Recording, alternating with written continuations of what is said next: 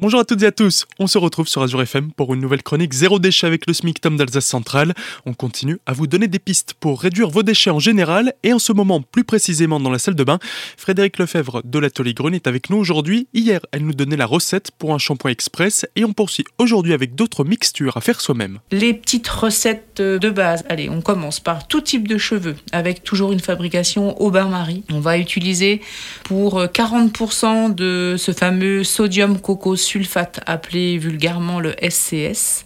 Il nous faudra également 35% de SCI, toujours euh, issu hein, donc dérivé de l'huile de coco pour 10% de beurre végétal. Donc ça peut être évidemment coco, karité, à vous de voir. Pour 15% d'eau. Voilà, il suffit de patouiller tout ça. En revanche, euh, prenez votre temps parce qu'il faut compter au moins 10 minutes, voire 10-12 minutes au bain-marie pour un, un bon résultat.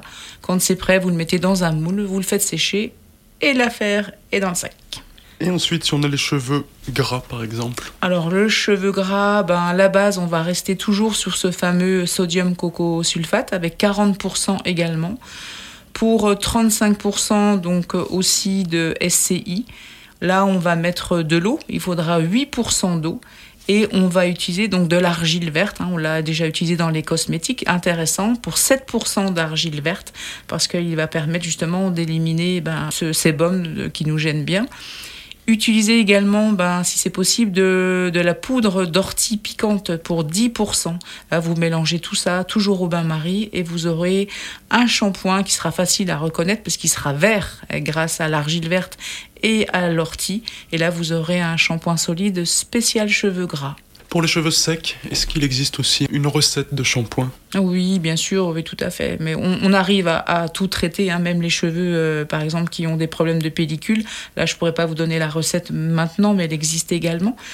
Euh, pour les cheveux secs, on va utiliser donc 60% de SCI, 12% d'huile végétale de coco, 12% d'eau, 5% de glycérine végétale, pour également 5% de poudre de shikakai et 6% de calendula en poudre.